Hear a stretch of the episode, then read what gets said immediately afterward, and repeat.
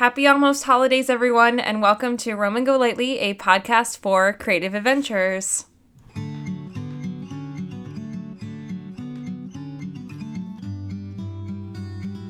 Hello, everyone. It's me, Laura. I'm the creator of Roam Go Lightly, if you don't know who I am. um, we're a podcast and blog whose mission is to help everyone find a little bit of inspiration and everyday adventure around every corner. Um, we approach adventure as a perspective, meaning it can be experienced on any block in any town, large or small, um, with a creative approach. And we also believe that adventure could be hopping on a plane as well to experience a new and exciting culture. It's not just one thing or the other, it's a perspective, and we want to give it to you every single minute of the day if you want it. We also believe in inspiration for everyone. So if you're working nine to five, if you're your own boss, if you're trained, if you're a novice, even if you're just an appreciator um, of the arts, we want to fuel you to find inspiration everywhere you are, um, as well as that adventure component as well. Every Monday, I'll be sitting down with some of the ladies and gentlemen that inspire me in the hopes to extract ideas and inspiration to help you lead that adventurous and creative lifestyle that you're hunting for. So, happy holidays, everyone. Um, I hope everyone's getting those warm and cozy feelings around them. Um, have you checked out our recent blog post? If you haven't, we're teaming up with Luma to share some unexpected Netflix Netflix picks um, to help you fulfill um, a little bit of wanderlust that you might have around this time of year.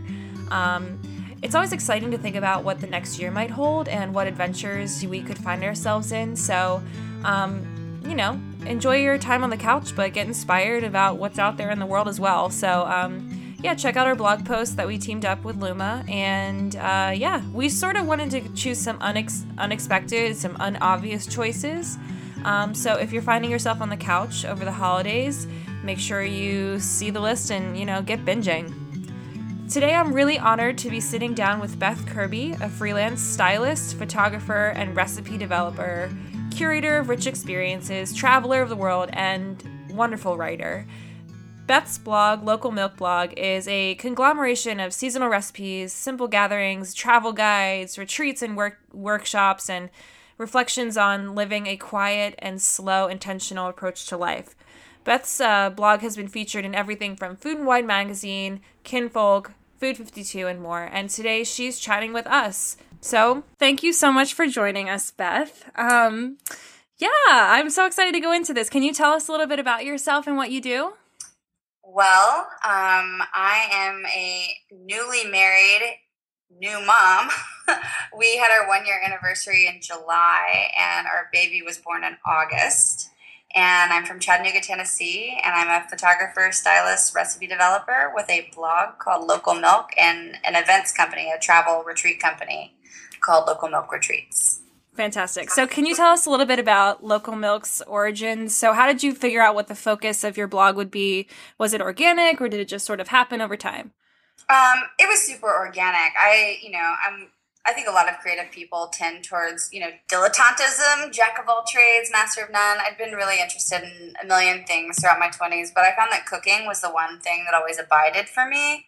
So even when my life was not going so well, you know, I would kind of lose interest. Like I was painting at one point, you know, things go bad, I'm not painting anymore, not really reading anymore. So like for me, I was married early in my 20s. That fell apart. So I'm newly divorced, not doing too well. And like the only thing I was still doing at that point, that really low point, was cooking. So when I kind of climbed out of that hole, I thought, well, what am I going to do with my life? And I thought it would make sense to do the one thing that's always been easy for me to do, and that was cooking. So the blog started as a food blog, but has evolved into something much bigger than that. I think that like the wonderful thing about cooking is that it's a it's a necessity art form. Like yes, exactly. You have to cook um, to eat. Uh, so there, I mean, there's a absolutely like there has to be an art form to it, um, and some of us definitely have refined it more than others, such as yourself. Uh, but uh, I yeah, I I totally connect with that as well, and I think that I've always wanted to know where the name Local Milk came from. Um. Well, sort of the concept behind it is that it's about it sounds sort of just political like you know local food eat local which is part of it you know i'm just really into local seasonal eating like most people are right now. Um, but for me it's a metaphor. Local means being present being where you are. Milk is just sustenance all forms of sustenance emotional physical spiritual what have you. So it's just about being present and finding sustenance where you are when you're there Beautiful. I think you have such a great way of um, speaking about your art of cooking. Um, one of my favorite things that you've mentioned is uh, uh, I'll just read you this little quote that I've pieced out for myself. So you said that art is a divine ancient art, the elevation of a biological need. So what, can you tell us about your relationship to the art of cooking? Um, you sort of mentioned a little bit about going through a divorce and finding yourself enjoying cooking, but were you always someone who was in the kitchen? Um, I was always someone who liked to eat. Me um, too. Um, yeah, I I grew up with a family that didn't have much cooking in it. Uh, my grandmother was sort of the cook. She passed away when I was 14, but that's where I was first introduced to cooking was in her kitchen. She was a very southern cook. You know, lots of biscuits, lots of southern sides, turnip greens, what have you. Um, but it wasn't until a few years after she died in my late teens that I really kind of connected my love of eating with my love of cooking. So I, I cooked as a little kid a lot. You know, I had this one little cookbook and I loved to do it, but I really started cooking in earnest in my late teens and never stopped. I'm completely self taught, and it was just something that I just I naturally wanted to do and naturally had an aptitude for. So, teenage years is when you sort of found yourself enjoying the process of cooking. Yes, that's when I finally started doing it. And then in college, I moved to New Orleans, and you know the food culture there is so rich that that inspired a whole new layer to my cooking, and I really got into it then because you know you've got your own house, your own kitchen. Now you're entertaining and kind of playing at being a grown up, though you do not realize you were playing at it at the time. But um, yeah, I got really serious when I was in New Orleans. So around I was about 17, 18, 19, that age. Beautiful. I I'm I love that you brought up like the New Orleans food culture. Do when you find yourself traveling because you have traveled quite a lot. Um, when you find yourself traveling, do you find yourself picking up whether that's like skills or ingredients or different like inspiration from where you are visiting? Yes, this is a huge thing my husband and I talk about all the time is, you know, people often ask me like, what's the creative process behind your cooking? And I'm like, I don't know, I just make it. But if I think about it, there is a process. It's just sort of a automatic process. And it's you take that one piece, that local piece, where am I and what season is it? That's the first thing that makes me decide which ingredients to use. And then there's the second piece. I actually keep a list in Evernote called Inspiring Flavors. And it's just an ever evolving list of flavors and ingredients that inspire me. And it is largely accumulated through my travels. So it's a global pantry of everything from preserved lemons to umeboshi, za'atar, lapsang souchong tea, just like all these herbs, spices, vinegars, and little things that I come across when I'm traveling. And I'm like, oh my gosh, what is this? I love it. I think that I, I have to know is there a particular flavor that you're drawn to right now? I have a list again. Like I would say that I just did a workshop yesterday. A workshop's almost like a mini crash course form of a retreat, and I cooked the, I wrote and cooked the entire menu, and I felt like that menu really um, had a lot of the flavors that are inspiring me right now. Um, a lot of Middle Eastern spices. Um, what else was there? A coriander, the za'atar. I say it wrong. Sounds good to yeah, me. We're actually hanging out with an Israeli friend the other day, and he was saying everything correctly, and I was like, "Wow, I never knew how wrong I was." um, but yeah, turmeric was a big thing in there. Um, but yeah, the Middle Eastern spices are what I'm really feeling, and I, I have a constant um, Japanese thing going on in my kitchen, so there's always that. Lovely. I think like I when I'm looking at your retreats right now, I would love to know what sort of goes into the process of choosing wherever your location is and then you were saying how you determine your ingredients and what you're cooking for that after you make that decision. Can you just talk about that process a little bit about choosing your location and what goes into this whole retreat and uh, the workshops and everything that you're doing with your new new venture? I'm so excited to hear about it. Um you know, it's often really serendipitous. It's either we find an amazing house. You know, I see, because it's actually rare that you find a house that's super amazing on the outside, super amazing on the inside, you know, beautifully decorated, a beautiful place. It's also in an interesting location, and it can house like 10 to 12 people comfortably um, with a kitchen and everything you need. So when you find a location like that, you know that can trigger it or i'll meet someone amazing. Either they'll be a guest at a retreat or a colleague or just someone that i meet through instagram and we'll start talking of like hey i happen to know of this. Like for instance i do one with uh, Skye McAlpine in venice. She's like i just happen to know some people with this amazing renaissance palazzo with original frescoes in venice on the grand canal. Would you like to do a retreat there? Yes i would. Um, so it's either through meeting people or finding these locations or you know now my husband and i are running it together. So we'll brainstorm countries that we feel, you know, aren't being tapped as much as others and look for locations and look for people or maybe we'll already know someone there. So right now, you know, we have a little short list of places that we'd like to do little reconnaissance missions to and check out and you know it's a it's a long process but it just sort of everything falls into place it's when there's the right house the right partner on the ground in the right location and then it just all happens. It sounds like a very serendipitous thing but it when i we should mention too that the whole retreat and escapes that you guys are working on are all about slow living. Can you explain what slow living is to people who don't know? Um you know i think slow living is a twofold thing. Um slow living is you know what you would think of when someone says slow living. It is that balance, that slowing down, taking time to be with humans, with friends and family, to make a cup of tea, to make a great cup of coffee, to read a book, work in a garden, knit something, make something by hand. But I think on the other hand, slow living, for me especially, is about the time it takes and the hard work it takes to produce something great. I mean, you look at, say, the farmers who are producing the local produce we use. I would consider their lifestyle slow living. A small organic farm is taking the slow, hard way to produce something much greater than the fast, easy, sort of large commercial farm way. But these people are by no means like laying around in hammocks drinking lemonade all day. It is a long, hard day. They are hard-working people. The work doesn't stop. So it doesn't necessarily just connote leisure to me. It connotes hard work and doing things the slow, hard way for a better result, but also connotes balance and knowing when to stop working so that you can continue to do that good work. Um, so our slow living retreats really focus on the beautiful side, on the fact that if you ever want to produce something good, you really need to take time to be quiet, to be still, to just get inspired. Because if you're working constantly at a frenetic pace, um, your work is going to suffer. Mine does. If I keep saying yes to jobs, I will eventually do a bad job. um, so you really have to have, I think, it, in a culture that's so fast, um, I think it takes a lot of self discipline to slow down and we try to give people that opportunity and that inspiration to slow down and give them just a beautiful experience that they can walk away from completely rejuvenated and energized and ready to go off and create whatever it is they do, whether it's ceramics or photography or they're in business or they're a stay at home mom. Everyone can benefit from that.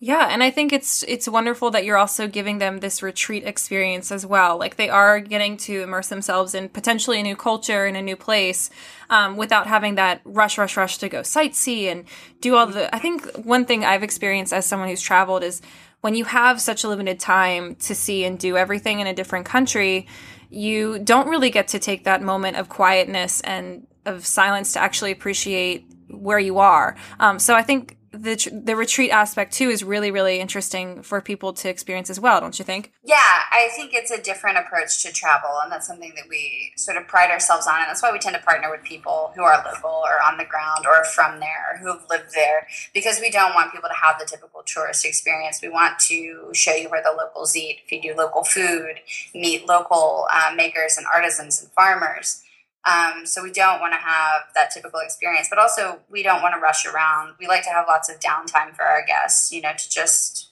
relax and breathe and really sort of hand pick the activities we do. That's yeah, and, and it sounds so dreamy the way that you're describing it. Gotta come. Awesome, I will say. I got I your- really enjoy putting them on. I'm t- you're talking me into this, Beth. I'm like, how am I gonna say? How am I not gonna figure out how to go to one of these? Yeah, no, there are a lot of work to put on, you know, from the the non guest end.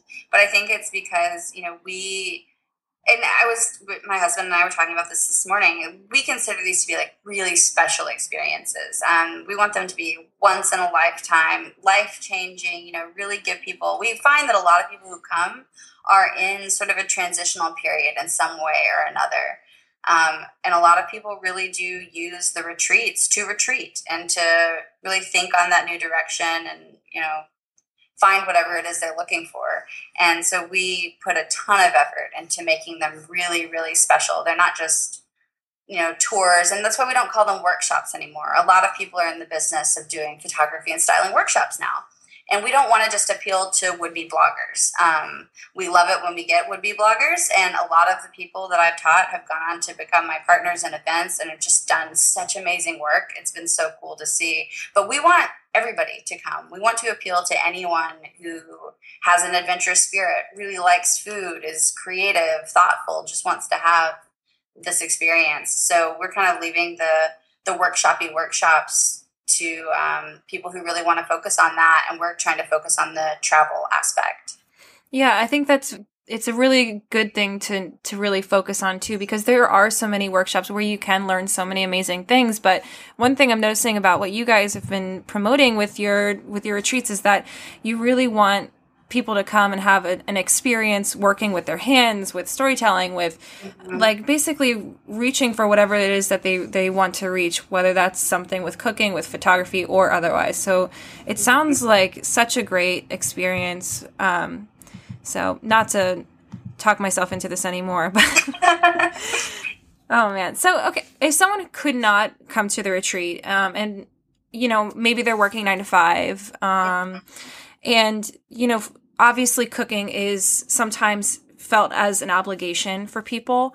Um, I'm wondering if you have any ideas or any insight on how we can take away this feeling of obligation towards cooking and what what advice would you send them so that they could feel more inspired by the art of cooking um, you know i think for someone who's super down to earth my answer might be irritatingly grandiose sounding like i'm making cooking sound like more than it is but i don't think that's the case I think that it is a magical business, the business of living. And when you really kind of appreciate, and I use the word magical metaphorically, take that as you will, um, but it's it's um, it's amazing and the kitchen becomes a sacred place when you think of how amazing life itself is. You have this the sun, the rain bring forth flora and fauna, and we appreciate their beauty and consume it metaphorically. But then, when we physically consume it, it sustains our bodies, and then we apply heat and seasoning, fermentation. We transmute it in the kitchen, and then we eat it, and ideally around the table with loved ones. So there's this social act fueling us even more,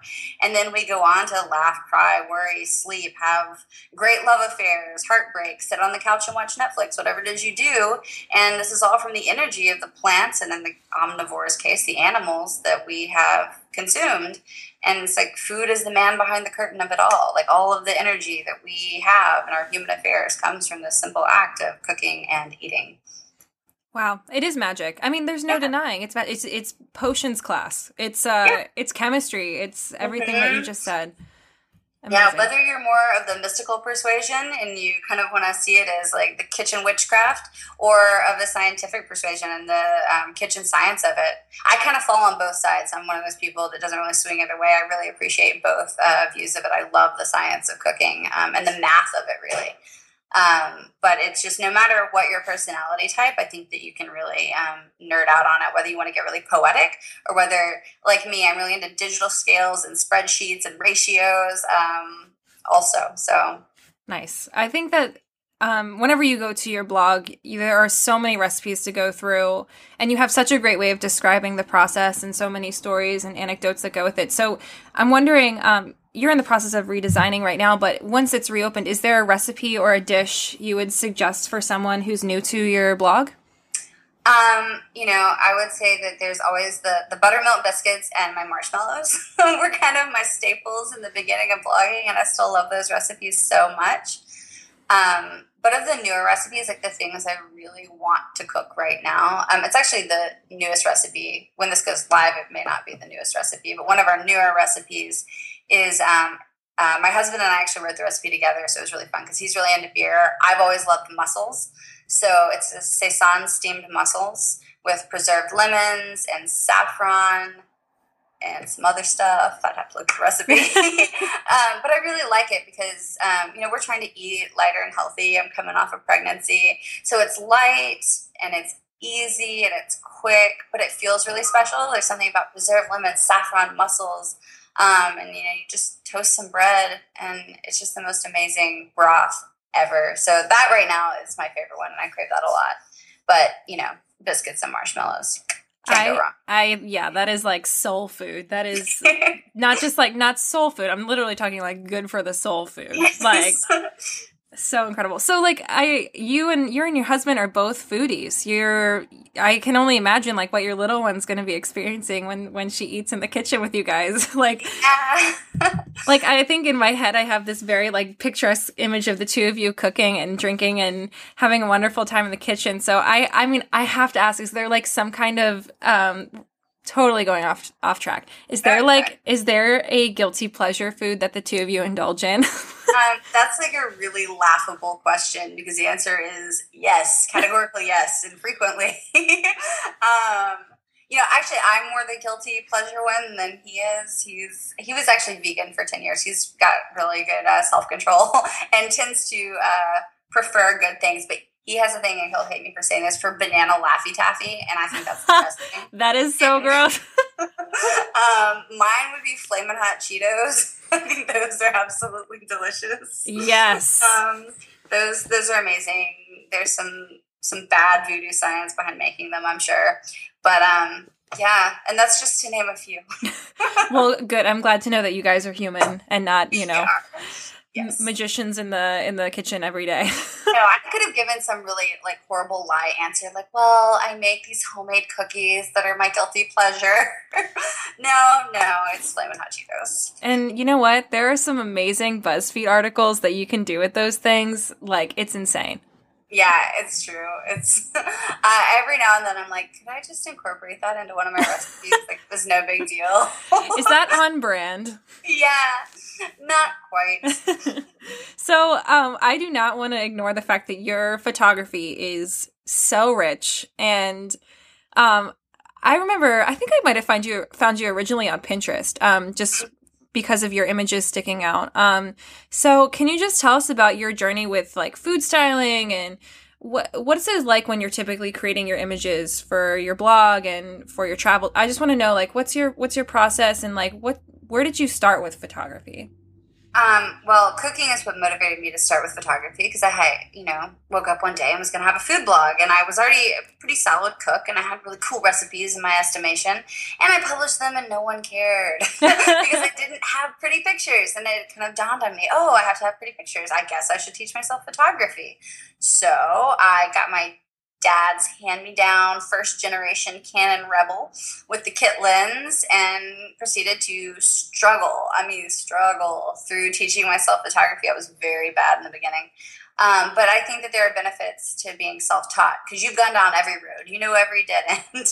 um, so you really explore it thoroughly when you teach yourself. Um, so I started teaching myself and you know realized like not only do I have to use the camera, I have to be able to arrange this stuff in a pleasing fashion so I just started playing with it. And, you know, a few years later of doing that obsessively for, uh, you know, many hours, almost every day. And I think that you eventually get good at it. I think, like, the thing about your photography that's so awesome is that it's not like I feel like right now the the trend is to be very white and purist and when i look through your photography it's so rich and it has such depth to it. And I, do you have like these images in your head before you shoot them or is it just through play experimentation? Um yeah it just happens honestly. Um and you know i would say that i i vacillate now more than i did. I like the bright images and the dark images and i like minimalism and i like maximalism um, I like modern. I like rustic. So for me, it's always about synthesizing all those different things. Um, and yeah, I someone actually when I was teaching yesterday, she's like, I noticed you, you know, seem to shoot in the blue hour, like an evening a lot. You know, why is that? I was like, because I'm not a morning person. it just happens to be when I end up shooting.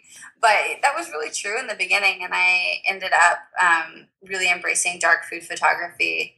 And you know, now I don't. I used to almost exclusively shoot dark, and now I shoot light and dark. And I, I still still love the dark. I love the chiaroscuro. I just really like the depth that it gives the subject. But I tend to only shoot natural light. So when you're seeing dark food photos, I'm not really manufacturing that.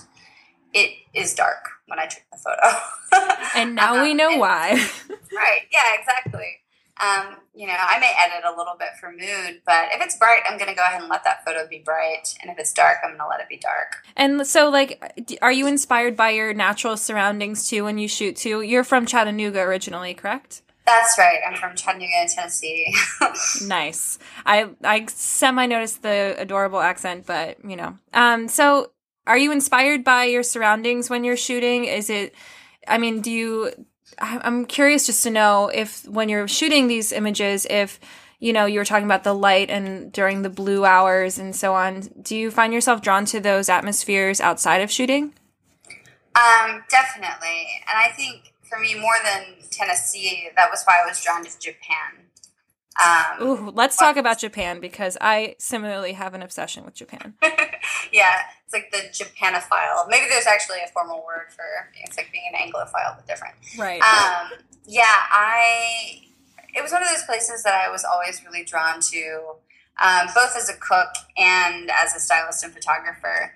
And I just always thought I really like it. You know, I just I just knew I'd really like it. And a lot of the times you feel that way, and then you go somewhere and you're like, oh, it's just a real place like other places. But for me, Japan really lived up to everything um, it was in my mind, which is not something I think you can say very frequently about a place. It was everything I thought it would be and continues to be, even um, going back. Um, we're going back for our third retreat this coming March.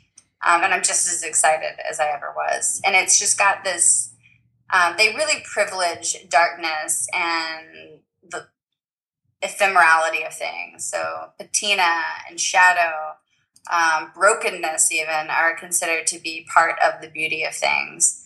Um, and I really like that because I think that privileges reality. Reality is shadow and light, broken and whole, and it doesn't um, sort of shove all that stuff in the corner. It lets it be and, you know, esteems it, which is nice.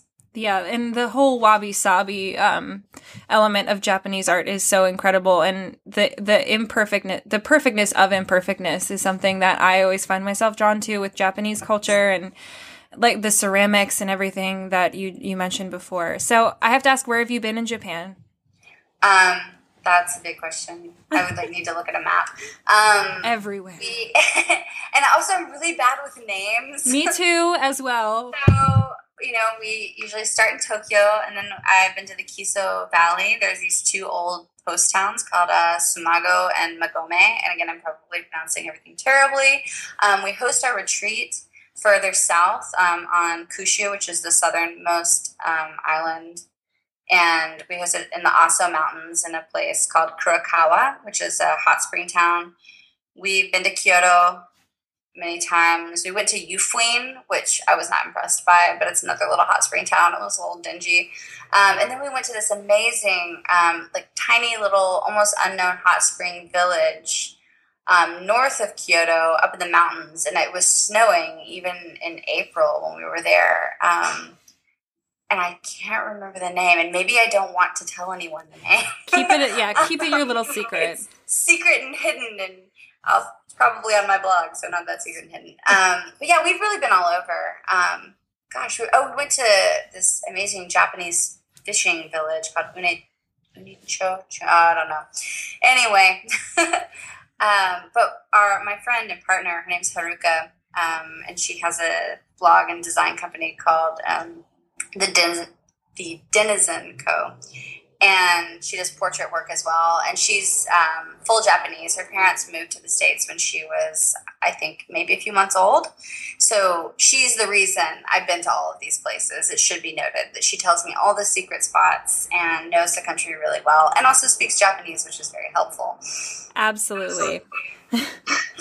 so I think the one thing about Japanese food that's so amazing is their mastery of um, their cooking style. And I I know that we um, you probably have a thousand and a half things to send people their way. If people were to want to infuse like a Japanese style of food, I'm curious, just like what kind of I just I love talking about Japan. We could talk about this for like another half an hour, but uh, um, what what uh foods recommendations would you give to someone who wanted to experience a little bit of Japan in their kitchen at home? Um I'm gonna pull up my list. I'm a list person. Um, because yeah, I keep that little list of inspiring flavors. Um, and I have my little I, I do it in sections. So it's the sections are by region of the world. So for me, the Japanese flavors, my Japanese pantry, I would say um, umeboshi, which is their pickled plums. They're super salty. Um, and there's also an umeboshi vinegar, which is also super salty. Miso is a given. Nori is a given. Um, sansho pepper is this crazy little uh, pepper that's almost tingly on your tongue, which is super amazing. Um, shoyu, so soy sauce. Ponzu sauce, I'm a big fan of. Um, mirin, I always have on hand. And then there's a spice blend that's Japanese called uh, togarashi I think it's shichimi.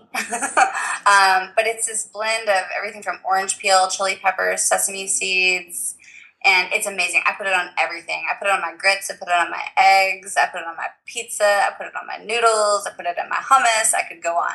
I put it in everything. awesome. Well, thank you for going through your pantry for us. yeah, it's great. Oh, and shiso. Shiso leaf or shiso leaf powder. That's a good one too. Have you ever had plum wine in Japan? Um, I haven't. I grew up. My dad really liked plum wine, but I feel like he really liked bad plum wine because he likes really sweet things, and so I just remember it as this really sweet thing my dad drank. But my husband, um, again, he's really he was um, a coffee roaster and importer, and is just really into beverage in general. So he did a lot of research on um, Japanese sake and Japanese beer. So we went around and he tried a lot of that. He could tell you a lot more about it than I could, though. awesome. We'll have to talk because I discovered plum wine. I didn't even know it was an American, you know, availability for us, but yeah, yeah. I, I, had no idea. Um, but yeah, I fell in love with plum wine in Japan. That's crazy because it was not just my dad; it was my dad's mom too. So my grandmother and my father are like plum wine lovers. I don't know anything about it, but got me interested. Beautiful.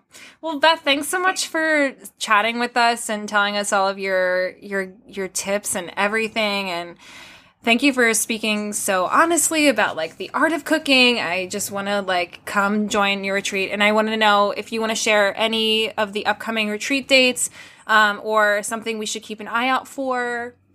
I would love to. Um, so we just have one spot left for our London retreat. We have two spots left for just a one day workshop we're doing there for people who can't quite make it to a full retreat. And then after that, um, Japan is going to go on sale. And Japan this year is going to be from March 27th to March 31st. And it's great because it's um, blossom season. So the cherry blossoms are blooming that time of year there. Um, and that's going to go up. And then that's going to be it until we announce our summer retreats. So we're planning to be abroad from possibly June all the way through September. And we're looking at it's still tentative, but there's probably going to be something in Paris, maybe even the south of France also, Norway and Spain on this little island we did last year also. It's called Formentera and it is just this beautiful paradise. So we decided we'd uh, do an encore of that one. And there may be another like surprise one we throw in while we continue to look at locations um, over the winter. Awesome. And uh, where can we find all of this information and where can we find everything that you do online? Um, you can find me a couple of places. So you can find me on Instagram at local underscore milk. You can find me on my blog, which is localmilkblog.com. And you can find everything about our retreats on localmilkretreats.com. Awesome.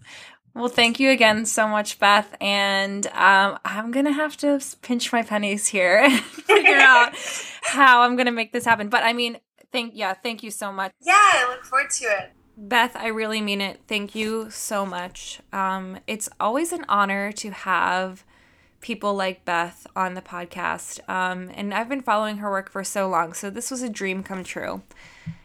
Guys, make sure to check out our show notes where you can learn more about uh, Beth Kirby's blog, um, including those local milk retreats that we mentioned in our chat. Um, Beth, I'm still trying to figure out which one's working best for me, so keep an eye out for my name. I'm sure I will be at one in the future. All right, guys, you know what's coming next. Make sure to subscribe, comment, and review. If make, show your support. We're excited about what's in store, and we have a ton of fun opportunities um, for you guys. And it would mean so much for us if you would share um, our podcast some love so that others like you can find out what we do. We say it at the end of every episode, but it really, really makes it easier for other creative adventures to find the podcast and, uh, yeah, for more opportunities to come your way.